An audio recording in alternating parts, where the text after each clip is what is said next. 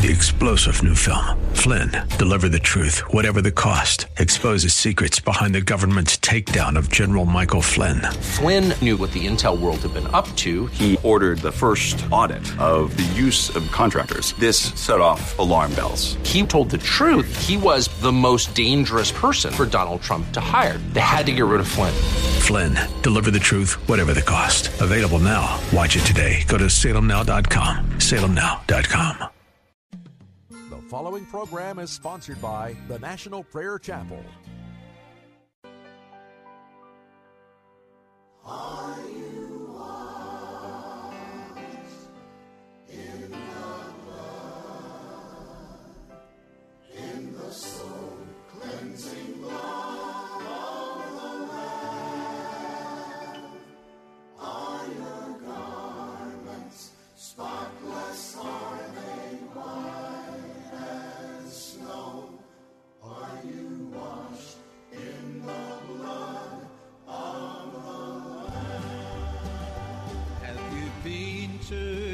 Jesus for the cleansing power? Are you washed in the blood of the Lamb? Are you fully trusting in His grace this hour? Are you washed in the blood of the Lamb? Are you washed in the blood, in the soul cleansing blood of the Lamb? Are your garments spotless? Are they white as snow? Are you washed in the blood of the Lamb?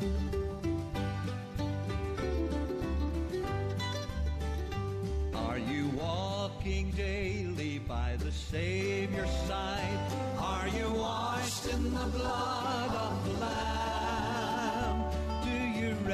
each moment in the crucified? Are you washed in the blood of the Lamb? When the bridegroom cometh, will your robes be white, pure and white in the blood of the Lamb? Will your soul be ready for the mansion bright?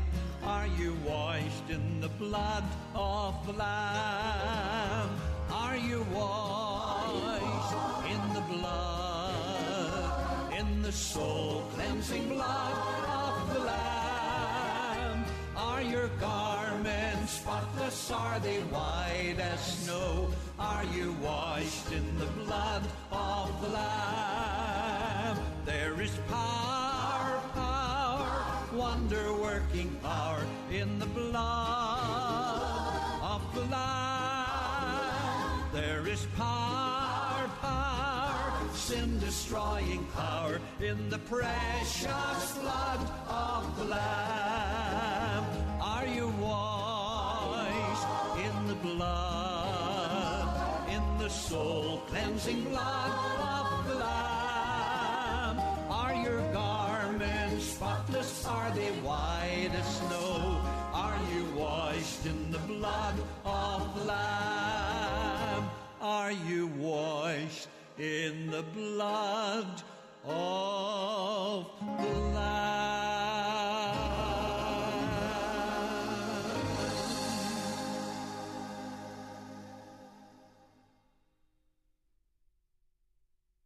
Our old enemy, Lucifer, the devil, is fighting to keep you and to keep me in chains.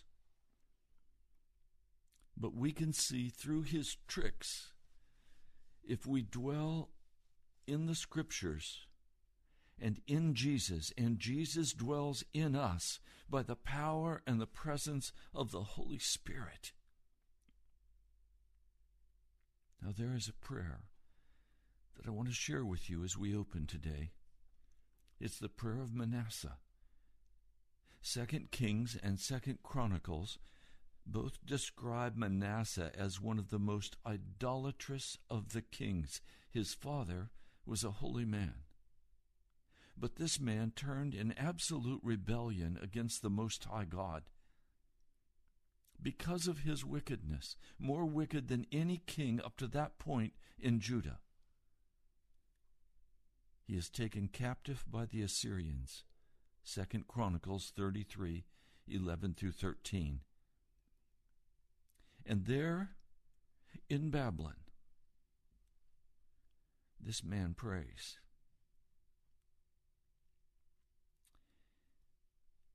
Second Chronicles 13, 18 through 19.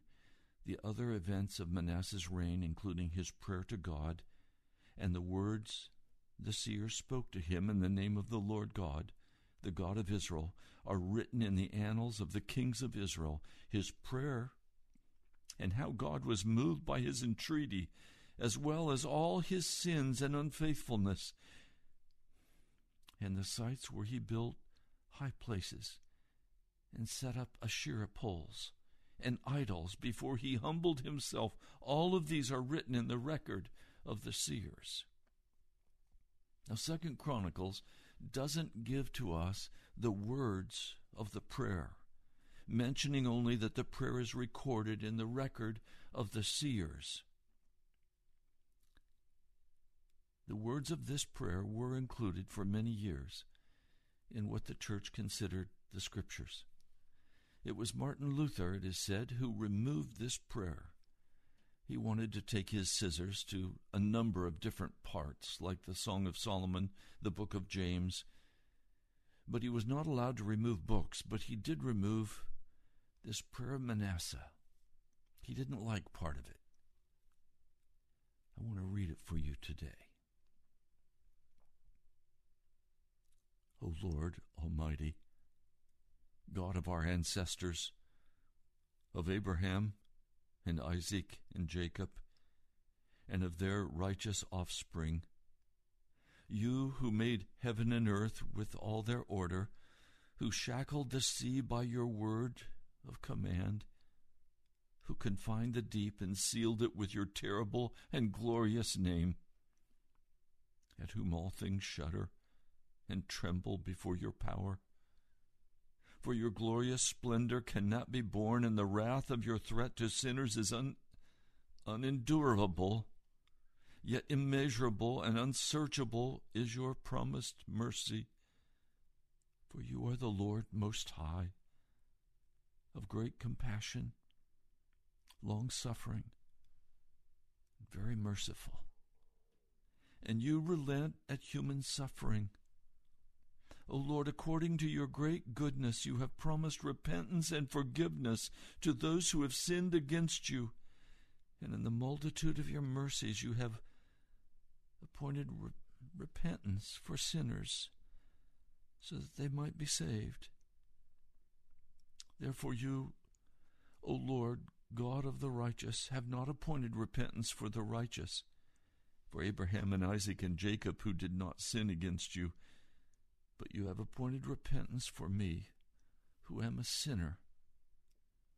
Now, obviously, in this prayer, and I'll finish it in a moment, Manasseh, seeing his own utter wickedness, says that Abraham, Isaac, and Jacob didn't sin. They did. But Manasseh can't see it because his sin is so large. Now, here is his honest confession before a holy and righteous God. For the sins I have committed are more in number than the sand of the sea. My transgressions are multiplied, O Lord, they are multiplied. I'm not worthy to look up and see the height of heaven because of the multitude of my iniquities. I am weighed down with many an iron fetter, so that I am rejected because of my sins. And I have no relief, for I have provoked your wrath, and I have done what is evil in your sight, setting up abominations and multiplying offenses. And now I bend the knee of my heart, imploring you for your kindness I have sinned, O Lord. I have sinned, and I acknowledge my transgressions. I earnestly implore you, forgive me, O Lord, forgive me. Do not destroy me with my transgressions. Do not be angry with me forever or store up evil for me. Do not condemn me to the depths of the earth. For you, O Lord, are the God of those who repent. And in me you will manifest your goodness, for unworthy as I am, you will save me according to your great mercy, and I will praise you continually all the days of my life. For all the host of heaven sings your praise, and yours is the glory forever. Amen.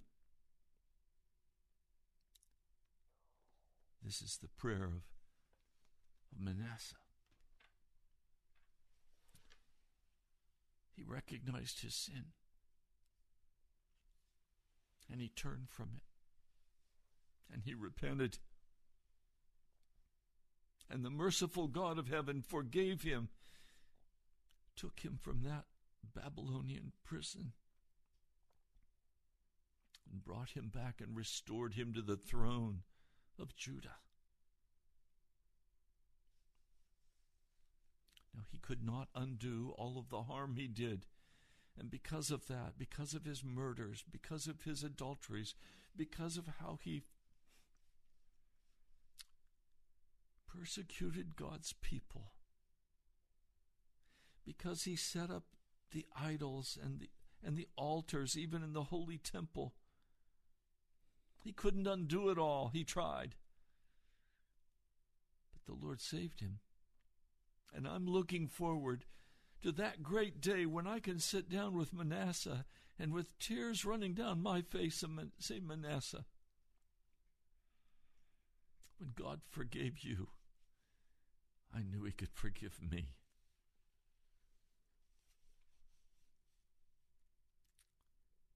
Oh, my brother, my sister. your sins can be forgiven and removed. Today, the title of the broadcast is The Wine of Jesus' Love. I wanted to say the sweet wine of Jesus' love because it is so sweet.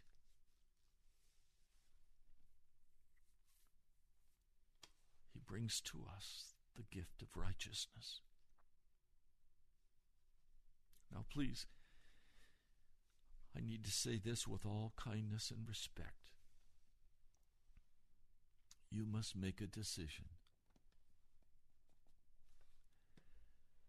Are you going to go about your life based on what you think and what you believe?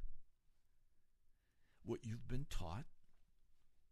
What your church teaches you? Are you going to go to Jesus with your rituals? Or are you going to go simply to Jesus and allow Jesus to teach you the way of the cross?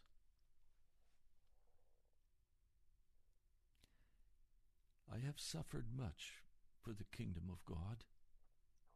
I've suffered rebuke. I've suffered being treated as a poisonous snake and being cut off.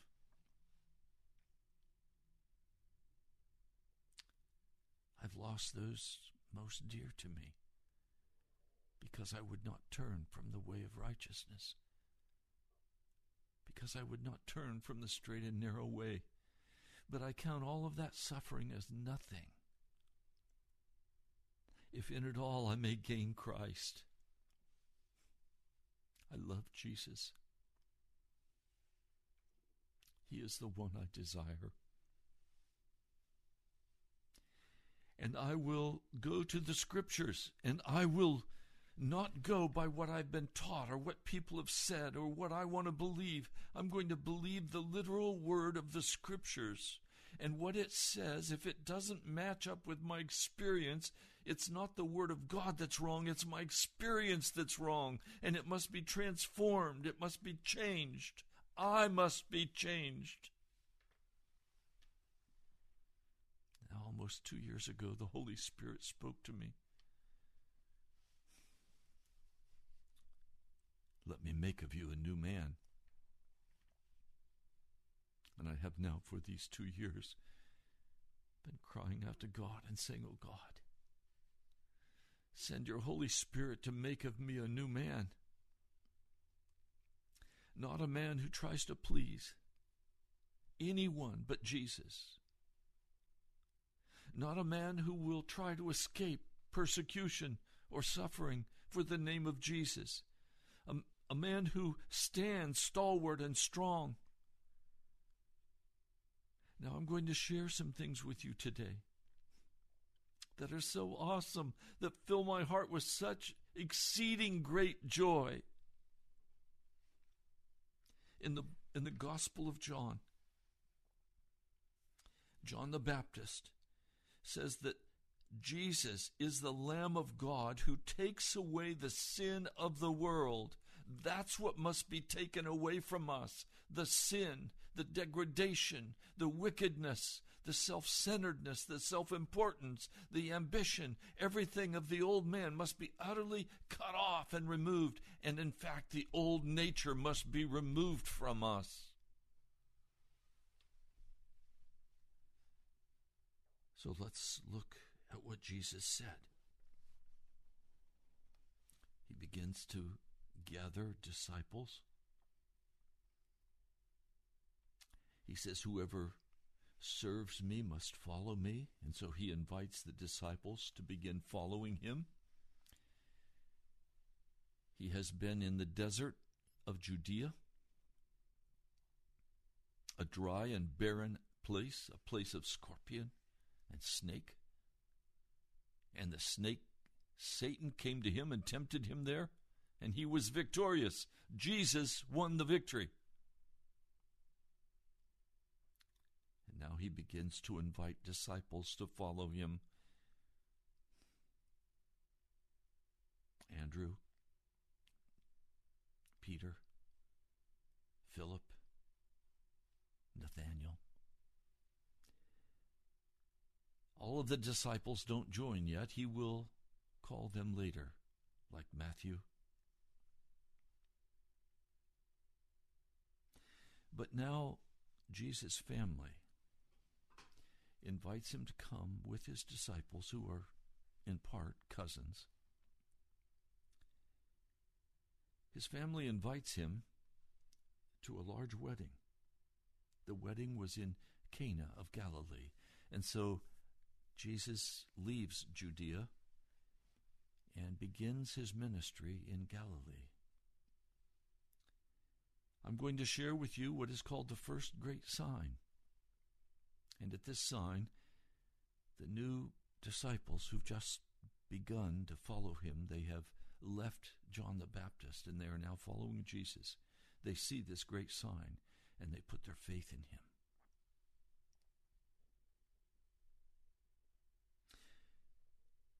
Jesus' mother and his disciples who had been invited were all at the wedding feast.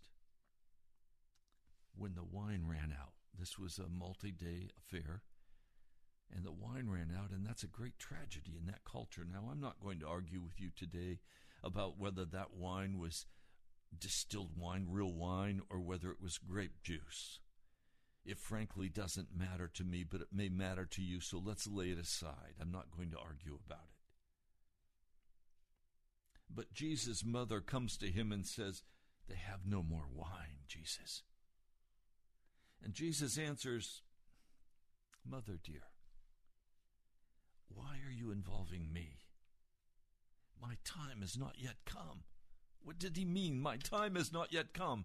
It was time for the ministry to begin. But he's saying, It's not time yet for me to sacrifice as an atonement for the sin of the world. It's not time for me to shed my blood yet. Now it's clear. Jesus is considering this grape juice, this wine, as a symbol of his blood. And you remember, the Eucharist is given. And he said, Take this this wine in remembrance of me. It's my blood. Take the bread, it's my body. He did that with the third cup of the Passover at the very end. And he instituted the Eucharist, the communion. Now, Jesus' mother knows him very well, and Joseph is gone. He's died. He was a much older man. His mother says to the servants, Just do whatever he tells you. Like Mama dear knew Jesus. Just, please, just do whatever he tells you to do. Well, nearby there were six stone water jars. These were huge. They held 20 to 30 gallons apiece. They were probably used for ritual washings. They were empty. Jesus said to the servants, Fill those jars with water. So they filled them to the brim. We're talking now about at least 120 to 130 gallons of liquid. And Jesus says to them, Now draw some out and take it to the master of the banquet. They did so. And the master of the banquet tasted the water that had been turned into wine. He didn't realize where it had come from. The servants who'd drawn the water out of those water jars knew they'd filled that, that water jar. And the master of the banquet called the bridegroom aside and he said, Look, everyone brings out the choice wine first, and then the cheaper wine after the guests have had too much to drink. But you've saved the best till now. Jesus is the best wine. It is the wine of his love. It is the wine of his compassion, his forgiveness. It is the wine of his mercy. This was the first of the miraculous signs that Jesus would do, and it was done in Cana in Galilee. He revealed his glory, and the disciples put their faith in him. Now, after this, he went down to Capernaum with his mother and his brothers, and they stayed there for a few days while Jesus taught his disciples about who he was and what he was doing. And then they headed back to Judea for a feast.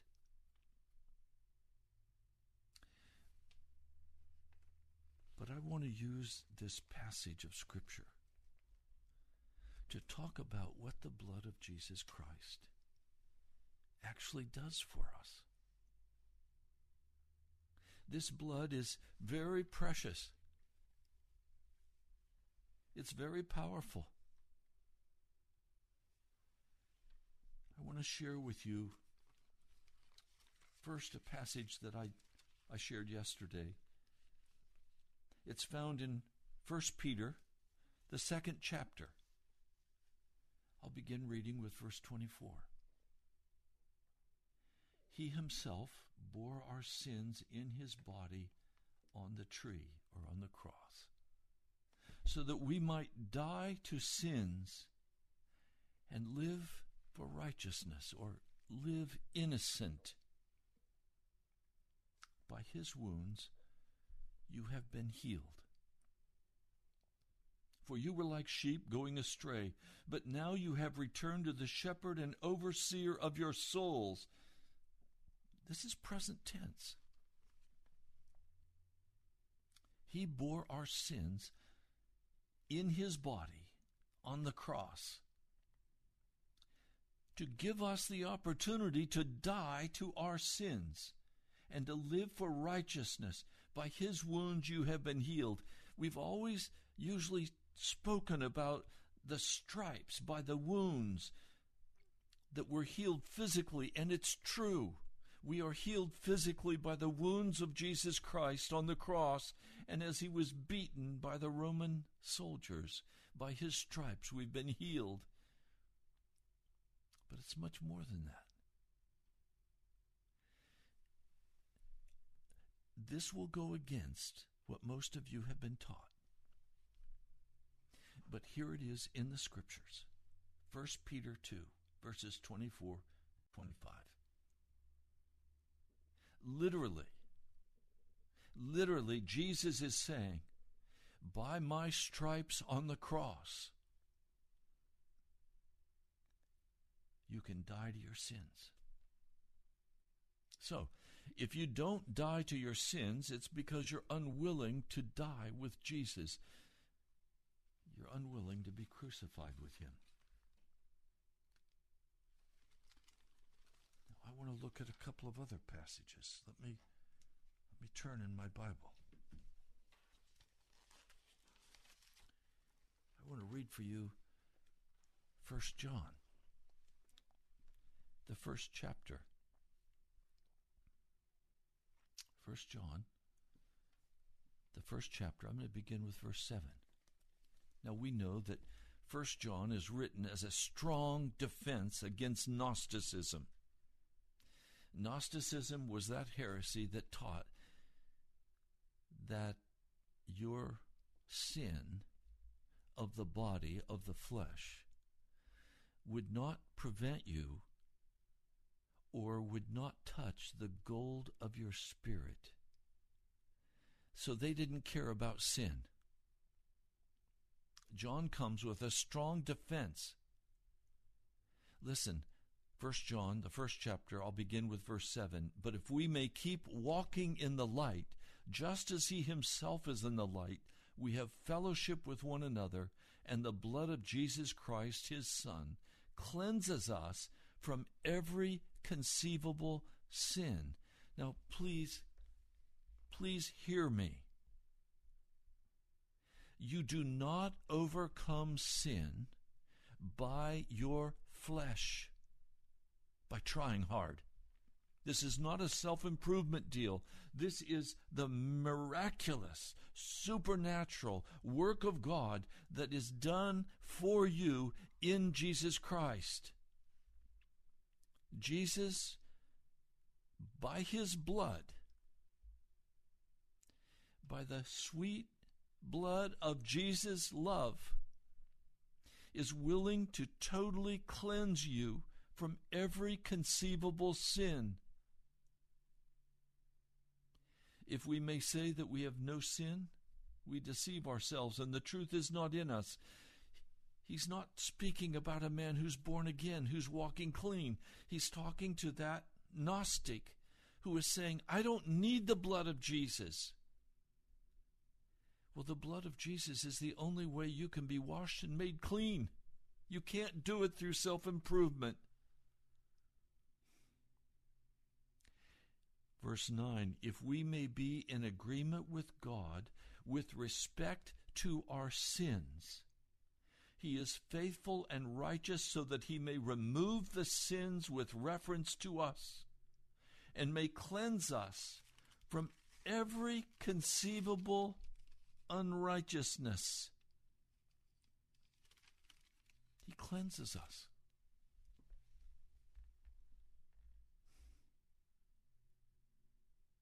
I spoke to a man just recently who's really struggling because he wants the old nature cut out and gone. And he was saying, I haven't made it yet. Well, I knew at that point that he was struggling with his sin. You can't struggle with your sin and win. There's only one way you deal with sin, and that is you die to it by turning to Jesus Christ, by claiming the promises of his precious blood that breaks the power of sin in your heart and in your life. This is a supernatural, glorious, awesome work of God and it's done by the blood of Jesus.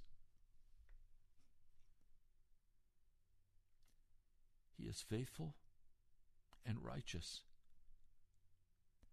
so that he may remove, and that word is aphame, and in most translations you're going to read that he may forgive. But the word doesn't mean forgive. It means much more than that. It means to totally forgive and totally remove so that the sin is gone. We don't go back to it, we don't rehearse it. We cast it off in the name of Jesus and we stand by faith. The work is done in my heart. That He may remove the sins with reference to us and may cleanse us from every conceivable unrighteousness. Now, there's another passage of Scripture I want to read for you. It's found in 1 John, the third chapter. I want you to catch these glorious promises. These are these are of the wine of the love of Jesus Christ for you.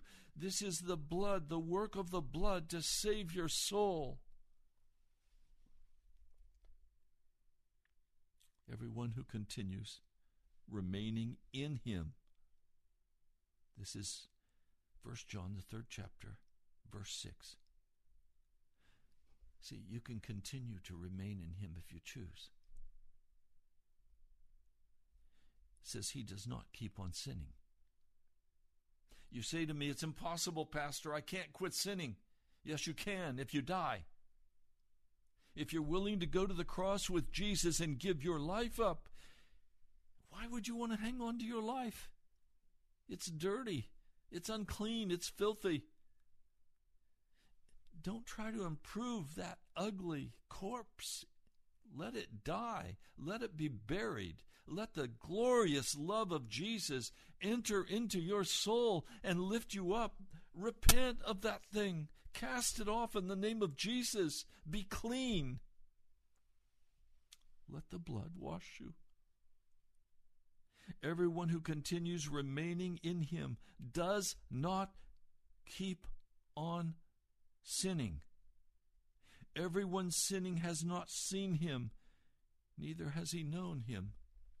You can know about Jesus, but not know him in person. I want you to know Jesus in person, loving him, glorifying his name, worshiping him. Jesus is looking for saints. He's looking for men and women who are willing to die for him, to lay down their life, to be crucified with him. As Paul says, I am crucified with Christ. Yet I live, not I, but Christ lives in me. I'm made alive by Christ who dwells in me. That means I'm going to be persecuted. People are going to misunderstand. They're going to castigate me. They're going to rebuke me. They're going to say what you're saying is nonsense.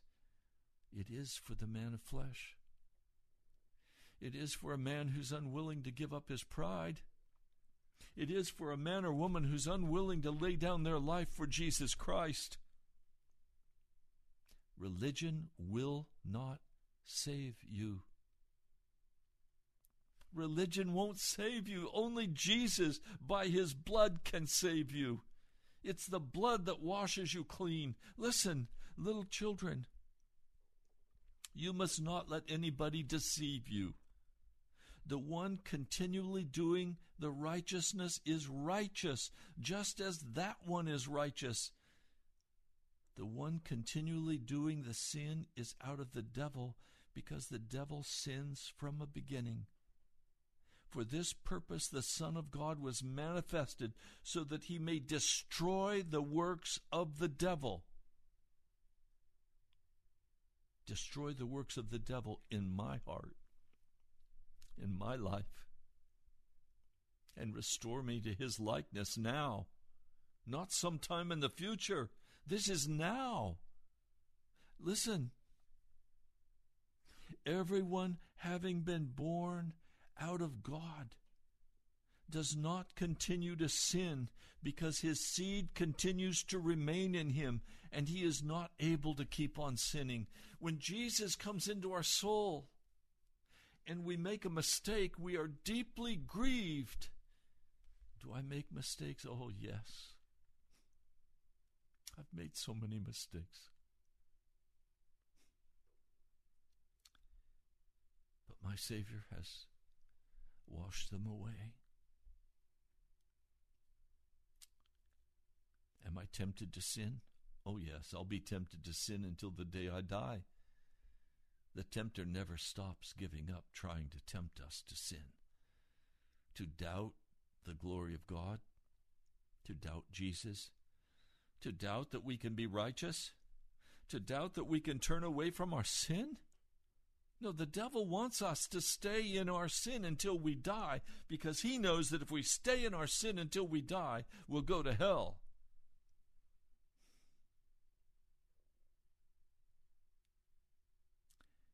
His seed continues to remain in him, and he is not able to keep on sinning because he has been born out of God. That's the supernatural work of the Spirit. Where God comes and He does this work in our hearts. He wants to do it in you today.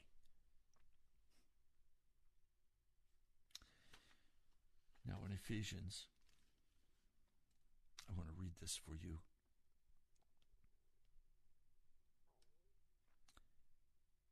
I'll read for you for a moment from the third chapter of Ephesians.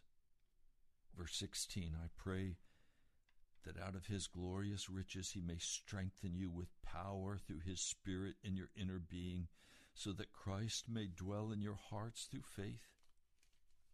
And I pray that you, being rooted and established in love, may have power together with all the saints to grasp how wide, how long, how high, how deep is the love of Christ this is the wine of the Lord Jesus Christ. It's the sweet wine of his love. To know this love that surpasses all knowledge, and that you may be filled to the measure of all the fullness of God. Now, to him who is able to do immeasurably more than all we ask or imagine, according to his power that is at work within us, to him be glory in the church and in Christ Jesus throughout all generations, forever and ever. And then in the fourth chapter, verse 17, you must no longer live as the Gentiles do. Ephesians 4, verse 17b. You must no longer live as the Gentiles do in the futility of their thinking. They are darkened in their understanding and separated from the life of God because of the ignorance that is in them due to the hardening of their hearts. Having lost all sensitivity, they have given themselves over to sensuality so as to indulge in every kind of impurity with a continual lust for more. You, however, did not come to know Christ that way. Surely you heard of him and were taught in him in accordance with the truth that is in Jesus. Now, what is this truth that is in Jesus?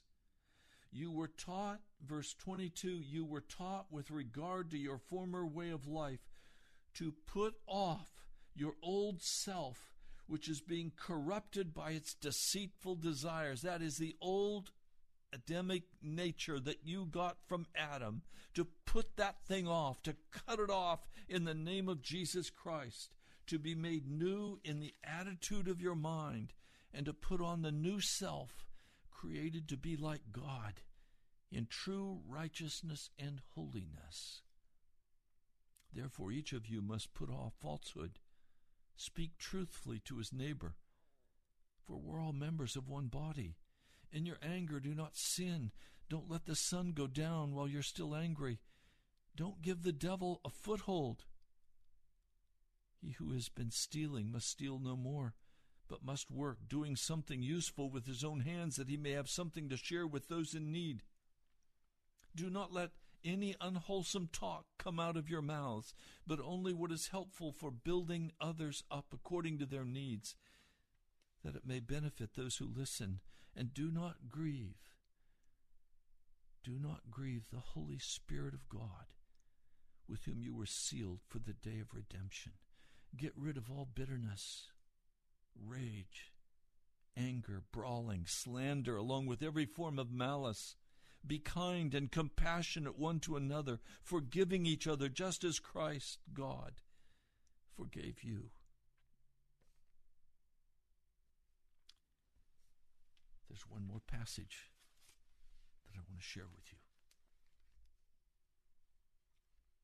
One more passage.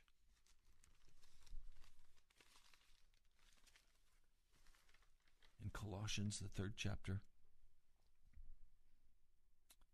Since then, you've been raised with Christ. When you are born from above, you are you are raised with Christ. You are filled with the Holy Spirit when you are born from above. Set your hearts on things above where Christ is seated at the right hand of God. Set your minds on things above, not on earthly things, for you died, and your life is now hid with Christ in God. When Christ, is your life, appears, you will also appear with him in glory. Put to death, therefore, whatever belongs to your earthly nature sexual immorality, impurity, lust, evil desires, greed, which is idolatry. Because of these, the wrath of God is coming. You used to walk in these ways in the life you once lived, but now you must rid yourselves of all such things as these anger, rage, malice, slander. These are the big hot button issues. This is the way the old man walks. The man of sin walks in anger and rage and malice and slander and filthy language, lying. He says, You have put on the new self, which is being renewed in knowledge in the image of its Creator. Here there's no Greek or Jew, circumcised or uncircumcised, barbarian, Scythian, slave or free, but Christ is all and is in all. Do you hear, brother, sister? You cannot live by what you've been taught. You have to go to the scriptures and read them for yourselves. You must read the Word of God and understand that you have, by the sweet, sweet wine of Jesus that He made in Cana of Galilee, that He shed on the cross, you must understand that this blood destroys sin, destroys the old man. Nowhere in the scripture are the Greek words used that mean to repress or to push down the old man. No, in the scriptures it's destroyed, utterly annihilated. It is destroyed, it is gone. Yes, we're going to be tempted. The tempter will come until he's destroyed in the fires of hell. But we don't have to succumb we walk clean before God. Our hearts are filled with love. Yes, we make mistakes. Yes, but it's not rebellion. It's not choosing to rebel against the Most High God. All sin is volitional, all sin is voluntary. If you didn't volunteer it wasn't sin. The scriptures tell us very plainly that sin is lawlessness. Sin is lawlessness. The question is will you make Christ first in your heart? will you drink the blood of Jesus Christ and allow that blood to cleanse your soul? Will you allow the blood of Jesus Christ to wash you? The fourth chapter of First Peter Christ suffered in his body Arm yourselves also with the same attitude, because he who has suffered in his body is done with sin, As a result, he does not live the rest of his earthly life for evil human desires, but rather for the will of God. He lives his life for the will of God. I call you today to repent, to finish the work of righteousness by being crucified with Christ Jesus. We have a few minutes left in this broadcast. I'd like to pray. Now, next Friday, I plan to open the phone lines. I will be live next Friday, and I'm going to open the phone lines. And you're welcome to call in with questions, with testimonies, and with prayer. Next week, I'll be live again five days. My dear brother Ed Pugh is desperately ill, and he is not able to post any of the messages on the internet. Hopefully, soon, by God's grace, he'll be returned. In the meantime, would you pray for brother, brother Ed? And would you pray for me? I face an utterly impossible situation with the church and with the radio in terms of finances. I am standing on the promises of God, and I'm not going to waver. I'm going to go straight ahead by God's grace. Let's pray.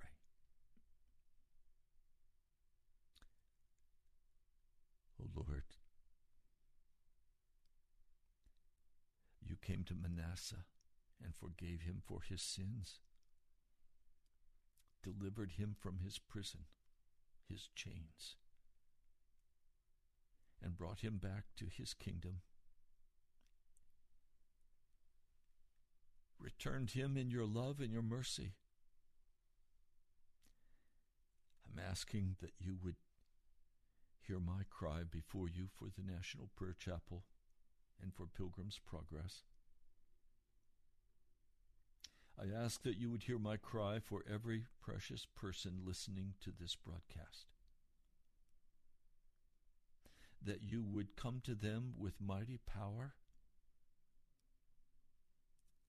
that they would take full advantage of the blood you shed on Calvary to repent and get right with you, to turn aside from sin, and to walk in righteousness. Lord, many who are listening are yet in the bondage of wickedness, the bondage of anger and bitterness, of cynicism, of idolatry, of sexual sin. Lord, many who are listening to this broadcast are just half Christians.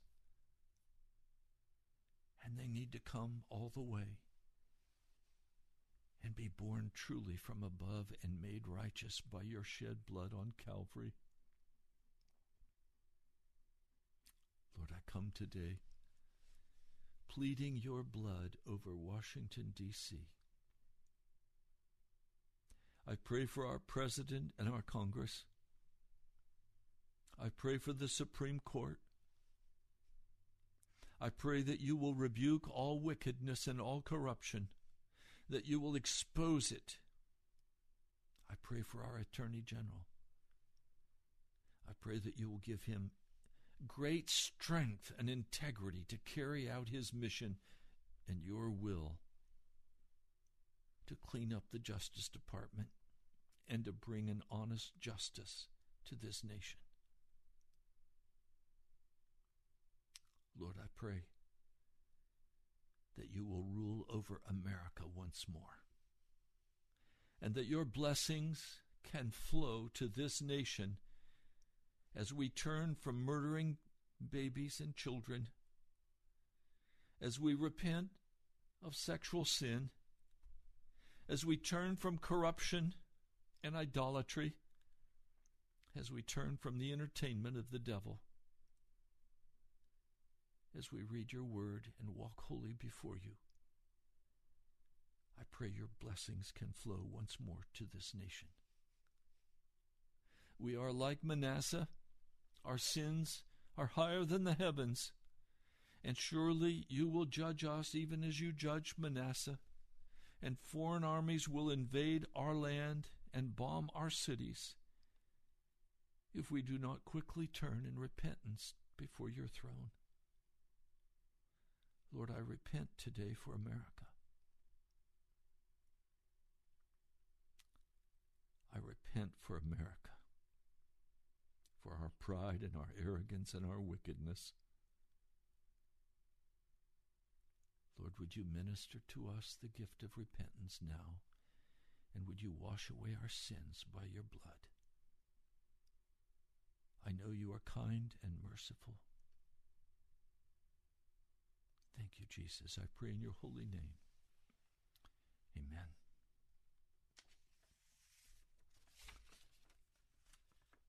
You've been listening to Pilgrim's Progress. Would you bless Pilgrim's Progress today with a gift to help cover the cost of February radio? You can write to me at the National Prayer Chapel, Post Office Box 2346, Woodbridge, Virginia 22195. Would you give as the Holy Spirit directs you? I'm crying out to God for deliverance. I'm waiting and believing that many of you will respond. Now, you can also go to our webpage, nationalprayerchapel.com, nationalprayerchapel.com, and you can give online. I go to that site every day to check to see if anyone has given. I go to the post office every day and I say, Lord, I thank you for what you give, and I thank you for what I don't have. My trust is in you, Jesus. I hope this word today has been helpful to you. I know it won't be helpful to you if you don't earnestly go to the scriptures and review what I have given you. Jesus came to remove our sins. And if we confess our sins, He is faithful and just and will forgive us our sins, and He'll purify us from all unrighteousness. This is not self help. This is the glorious work of our Lord Jesus. This is why He died on Calvary, and now He is in the tabernacle of heaven, carrying out the work of applying His blood to every person who's willing to die to a sin and be transformed into the image of Jesus. Would you repent today? And would you receive Jesus? I love you, my brother and my sister. It is a privilege to come and speak the gospel of Jesus to you, but please don't take it for granted. I am here only by the grace of Jesus. God bless you today. I'll look forward to hearing from you. I love you. I'll talk to you soon.